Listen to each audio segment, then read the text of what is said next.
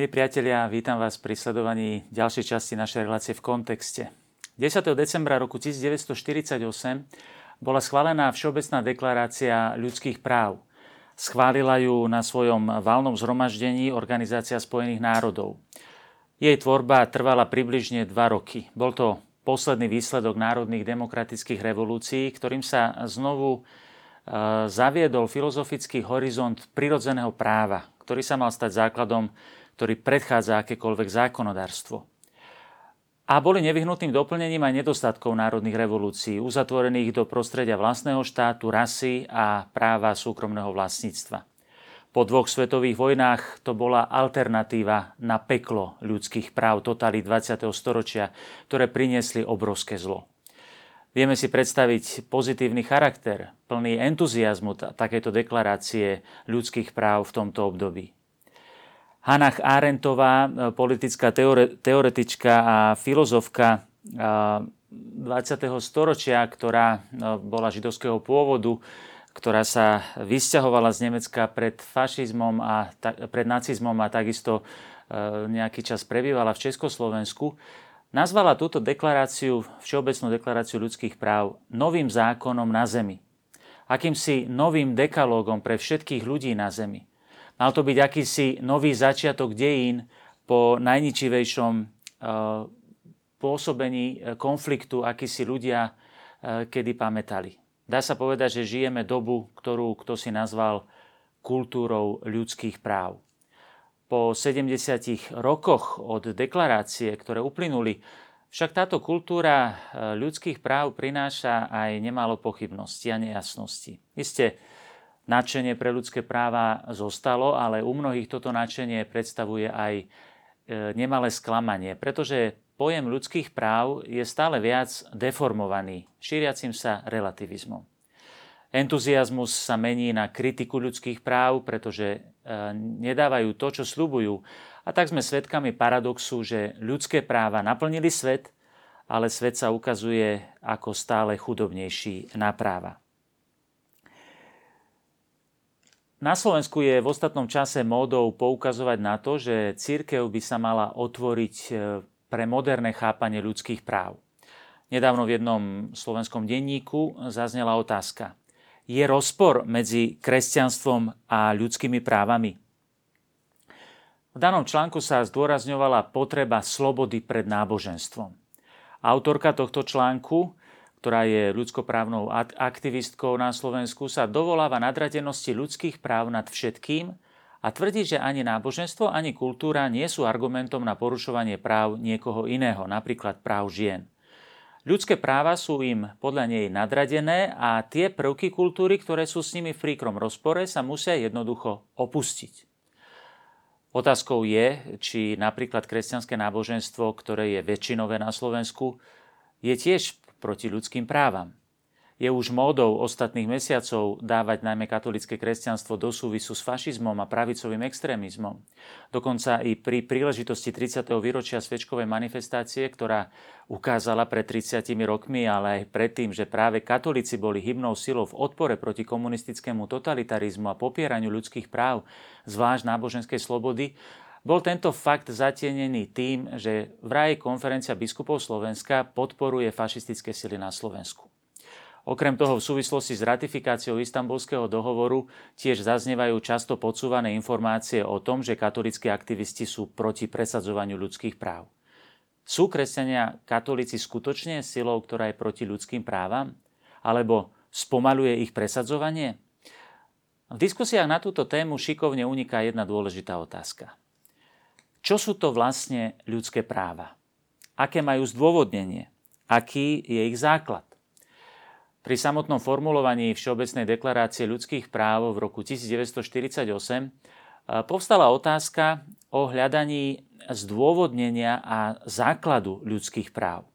Keďže však sa táto otázka ukazovala ako príliš ťažká e, v tomto povojnovom období a konsenzus o nej by sa hľadal veľmi ťažko, Musíme si uvedomiť, že tvorcovia boli z najrozličnejších národov, dokonca kontinentov, bol medzi nimi Kanadian, Číňan a tak ďalej.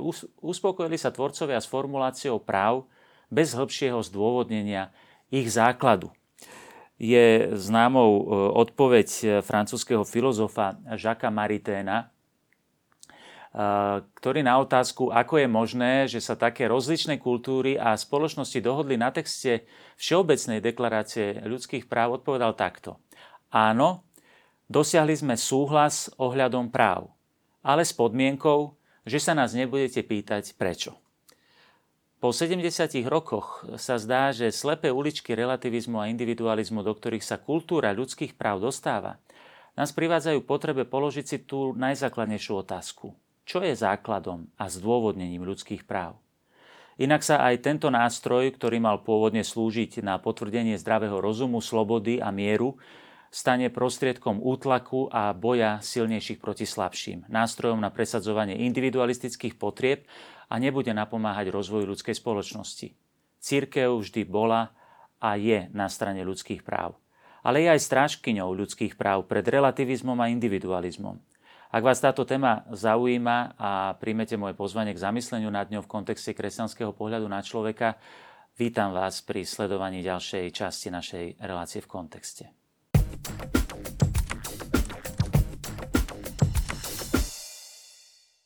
Milí priatelia, jestvuje jedno podobenstvo, ktoré vyjadruje vývoj ľudských práv e, od čias Všeobecnej deklarácie ľudských práv roku 1948.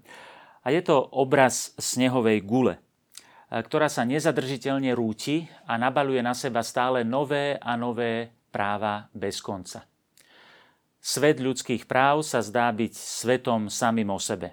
Vznikajú stále nové práva, neraz dokonca vo vzájomných protirečeniach. A napokon sa pýtame, či nie len málo z nich možno nazvať právami a či sú naozaj ľudskými právami. Isté, právo a zákon pozná svoj historický vývoj, ktorý nikto nepopiera. Dnes sa však už hovorí o rozličných generáciách ľudských práv. Po prvej generácii e, ľudských práv nastupujú nové a nové generácie ľudských práv, ktoré nahrádzajú tie, častokrát tie pred, predchádzajúce. Lenže jazyk ktorý sa používa o ľudských právach, tzv. rights talk, je už akousi zmesou filozofie a politickej sociológie, ktorá stratila svoju definíciu, istotu a zdôvodnenie, ktoré sú vlastné právu a stáva sa táraním ideológiou a cestou k moci. Internacionalizácia ľudských práv ešte viac kladie otázku o ich samotnom základe. Práva už nie sú len otázkou štátnej príslušnosti, ale nazývajú sa ľudskými práve preto, že sa týkajú človeka ako takého. A práve tu sa dostávame k otázke základu. Ľudské práva sú ľudskými, lebo ich základom je ľudská prírodzenosť. Čo je to ale ľudská prírodzenosť? Čo človeka robí človekom? Je ľudská prírodzenosť spoločná všetkým ľuďom všetkých čias, alebo je iba akýmsi spoločenským konštruktom, výplodom evolúcie, ktoré sa, ktoré sa mení z, z generácie na generáciu? Tu vidíme, že formulácia ľudských práv úzko súvisí s antropológiou, teda pohľadom na človeka ako takého.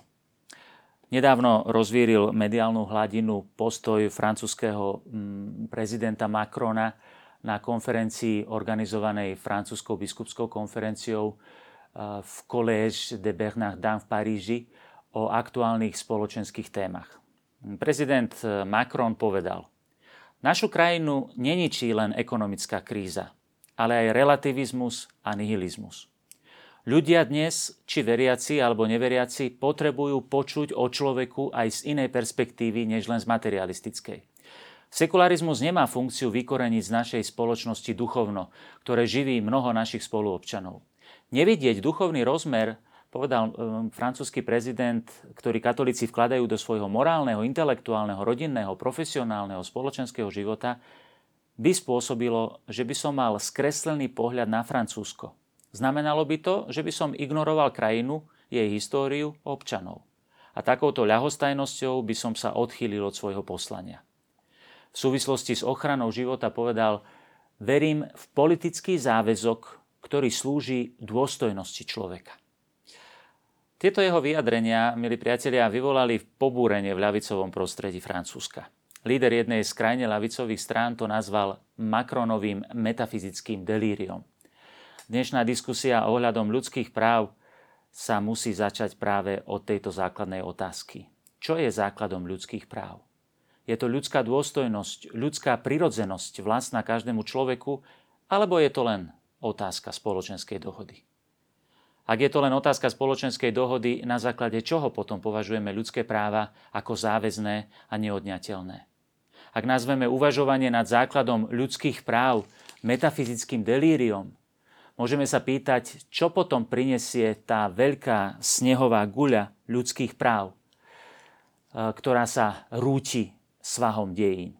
Táto guľa bude rásť, pretože bude na seba nabaľovať nové a nové údajné práva, ktoré nemajú žiadne iné zdôvodnenie ako ideologickú silu šikovne presadzovanú rozličnými lobistickými skupinami. Takýmto spôsobom prichádzame k formulácii protirečivých údajných ľudských práv, ako je napríklad právo na potrat. Je zaujímavé, že v 70. rokoch išlo o presadzovanie tzv. permisívnych zákonov, ktoré dovoľovali potrat pred tým zákonom zakazovaný. Teda boli to zákony, ktoré dovoľovali potrat, ale nikomu nič neprikazovali tzv. permisívne zákony. Dnes sa dostávame do situácie, kedy sa potrat formuluje už ako základné ľudské právo. Takéto údajné právo nemá žiadne rozumné zdôvodnenie okrem ideologického presadzovania, ktoré neznesie odpor, takže sa paradoxne z pôvodne permisívneho zákona stáva záväzný zákon, ktorý nepripúšťa ani výhradu vo svedomí. Keďže potrat je právo, tak každý lekár má povinnosť ho urobiť, inak nerešpektuje ľudské práva nehľadiac na to, že sa úplne prestalo hovoriť o právach nenarodeného dieťaťa. Takže sa ľudské práva premieňajú na útlak záujmov silnejšieho proti slabšiemu. V tomto prípade silnejšieho dospelého človeka proti bezbrannému, slabému a zraniteľnému nenarodenému človeku. A v príkladoch by sme mohli pokračovať ďalej. Priatelia, ak nepoložíme rozumový základ e, ľudských práv, ak chceme metafyzický základ a zdôvodnenie ľudských práv, ak toto odmietneme, dostaneme sa do krajného nebezpečenstva, že základom ľudských práv budú ideológie. Tak sa dostávame do paradoxnej situácie, že formulácia ľudských práv, ktorá nás mala pred totalitnými ideológiami chrániť, nás hodí naspäť do rúk týchto ideológií. Podľa niektorých teoretikov práva, akým napríklad v Taliansku Norberto Bobbio, žiaden základ ľudských práv ani nejestvuje a ani ho nemáme hľadať. Podľa neho nie je jediný základ ľudských práv, ale základy ľudských práv sú relatívne a sú možné rozličné základy ľudských práv. Stačí, že sa rozličné vlády dohodli na základných ľudských právach. Mali na to asi svoje dôvody. Tu vidíme, že ľudské práva sa dnes zakladajú na piesku. A práve preto sa dnes hovorí o tekutej spoločnosti.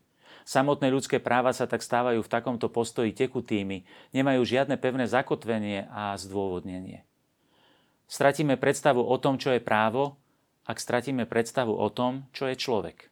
Ak nie je ľudská prirodzenosť, niečo, čo je všetkým ľuďom vlastné, čo je základom toho, čím človek je, potom ani nemožno formulovať práva, ktoré by sme mohli nazvať ľudskými. V dnešnom relativizme už zmizol základ ľudských práv. Kultúra ľudských práv sa premenia na istý druh náboženstva, na ideológiu, ktorá v každom momente zjavuje, čo je politicky korektné čo sa má a čo sa nemá robiť. A bez diskusie.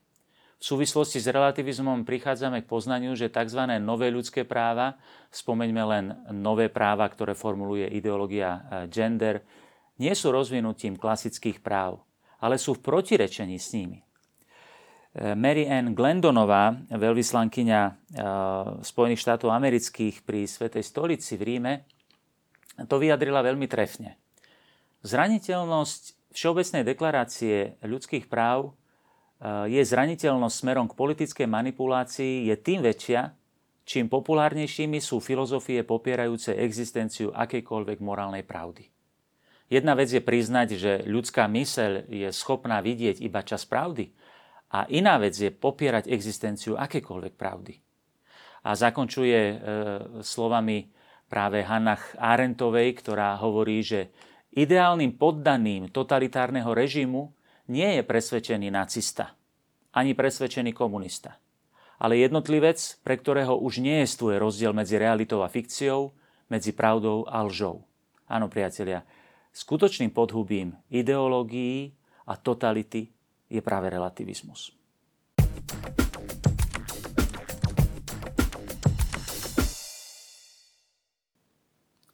Milí priatelia, kresťanstvo nie je brzdou ľudských práv. Práve naopak. je ich strážkyňou pred svojvôľou, relativizmom a individualizmom, ktoré napokon ľudské práva stavajú proti človeku. Už rímsky stojíci, ako bol Cicero, Seneca či Marcus Aurelius, boli presvedčení, že prirodzenosť spôsobuje, že všetci ľudia majú čosi spoločné a môžu vytvárať spoločenstvo. Že táto prirodzenosť ich robí rovnakými a že ona je prameňom práva. Podľa nich jestvuje jus gentium, teda právo národov, pretože jestvuje ľudský a božský zákon, ktorý je jeho základom, nezávisle od občianskej príslušnosti. Iba takto môžeme objaviť aj prirodzené práva. Církev tento prirodzený zákon vždy chránila. Je základom, ktorý kresťanské zjavenie nepopiera. Naopak, rozvíja ho a osvetľuje svetlom viery. Kresťanská viera preto nie je proti rozumu, ani proti slobode, ani proti ľudským právam. Uvedomuje si, že len pravda nás vyslobodí. Církev je strážkyňou zdravého rozumu a preto je aj strážkyňou ľudských práv. Kresťanstvo rozpoznáva v každej ľudskej bytosti Boží obraz a v ňom nachádza odraz posledného a transcendentného základu jeho dôstojnosti. Tento základ je položený na prirodzenom základe človeka. Všetci ľudia sú si rovní, majú slobodu a vládu nad sebou samými, vlastnia samých seba a sú schopní projektovať svoju existenciu a realizovať sa, sú schopní vzťahov s druhými a tešiť sa dobrám, aby dosiahli svoje šťastie. Kresťanstvo od počiatku tvrdilo univerzálnosť vykúpenia. Kristus sa stal človekom, aby vykúpil každého človeka. Kresťan teda nikdy neviníma žiadneho človeka. Každý človek je vykúpený Kristovou krvou. A práve tento univerzalizmus kresťanstva je pri zrode prvých formulácií všeobecných ľudských práv. V kontexte kolonizácie Ameriky vznikli prvé formulácie univerzálnych ľudských práv. V roku 1511 zaznela ostrá kritika kolonizačnej politiky, koloniálnej politiky ehm, španielského kráľovstva na, ostra, na ostrove Hispaniola, čo je dnešné Haiti a Dominikánska republika. Keď dominikánsky brat Antonio de Montesinos takto dramaticky vo svojej kázni eh, bránil práva indiánov, počúvali ho i dôležití kráľovskí úradníci. Skúsme si vypočuť aspoň niektoré slova z tejto jeho burcujúcej kázne. Prišiel som na túto kazateľnicu, aby som vám ukázal vaše hriechy proti indiánom. Som Kristov hlas, volajúci z púšte tohto ostrova. A preto sa patrí, aby ste si ho vypočuli. Nie s roztržitou pozornosťou, ale celým srdcom a rozumom tak, aby ste ho skutočne počuli. Bude to najpodivnejší hlas, aký ste kedy počuli. Najostrejší, najtvrdší, najviac naháňajúci hrôzu a najnebezpečnejší z toho, čo kedy budete počuť. Tento hlas vám vraví, že ste v smrteľnom hriechu, že v ňom žijete a v ňom aj zomriete.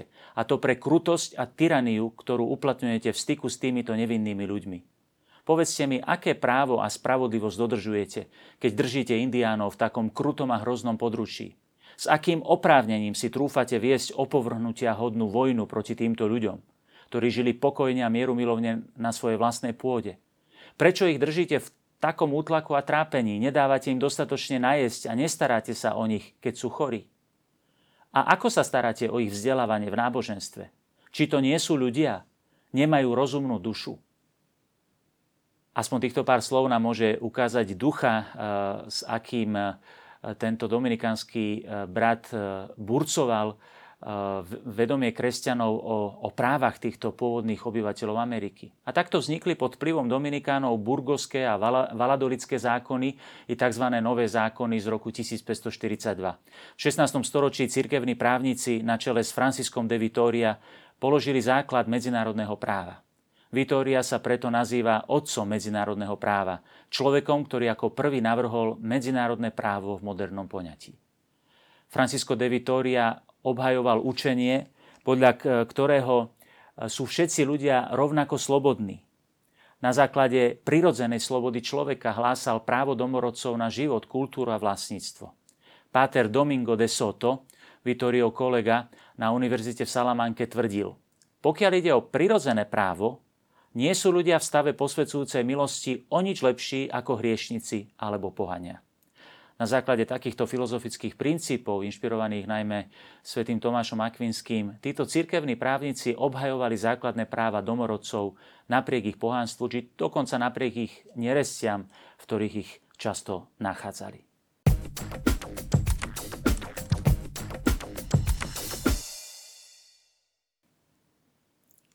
Milí priatelia, áno, bola to práve církev, ktorá v spojení biblického zjavenia s grécko-rímskou kultúrou vytvorila samotný pojem ľudskej osoby, pre ktorú Gréci ani nemali výraz jedinej bytosti, ako sa rád vyjadroval svätý Jan Pavol II, ktorú Boh chce v tomto svete pre ňu samotnú. A práve tu pramení aj ústavičné ohlasovanie prednosti osoby zo strany církvy pred spoločnosťou a ešte viac pred štátom. Církev rozpoznala morálny základ desatora Božích prikázaní, teda tzv. dekalógu, ktorý je základom ľudských práv. Nezabiješ napríklad. Je základom všeobecného ľudského práva na život. Je ochranou proti násiliu. Nepokradneš. Je základom práva na vlastníctvo a spravodlivosť a teda je základom akokoľvek zákonodárstva, ktoré chráni súkromné vlastníctvo, ale zároveň aj spravodlivosť a spoločné dobro. Nezosmilníš. Je základom práva na ochranu rodiny, intimity, rodinných vzťahov. Alebo prikázanie e, desatora nepreriekneš krvého svedectva je základom práva na pravdu, na, na česť, na dobré meno a tak ďalej. Nie, priatelia, kresťanstvo nie je prekážkou rozvoja ľudských práv. Naopak, je ich ochrancom pred svojvôľou relativizmu, individualizmu a najrozličnejších ideológií. Niektorí ľudskoprávni aktivisti by chceli nám nanútiť túto myšlienku toho, že kresťanstvo je brzdou pokroku. Ale už bolo veľmi veľa ideológií, ktoré hovorili tieto veci a ktoré nás presvedčovali o tom, že kresťania sú brzdou a pritom dejiny nám ukazujú, že kresťania boli vždy a snažili sa byť vždy tým, čím, čím sú. A preto boli pevnou pôdou, pevnou skalou, na ktorej sa dali postaviť ľudské práva proti všetkým ideológiám a najmä tým najhroznejším v 20. storočí. Priatelia, iste k tejto širokej téme by sme mohli povedať ešte veľmi veľa vecí. Môžeme sa k nej ešte vrátiť niekedy v budúcnosti, a samozrejme, ako vždy, e, privítame vaše reakcie, postrehy, návrhy či otázky. Dovidenia niekedy na budúce.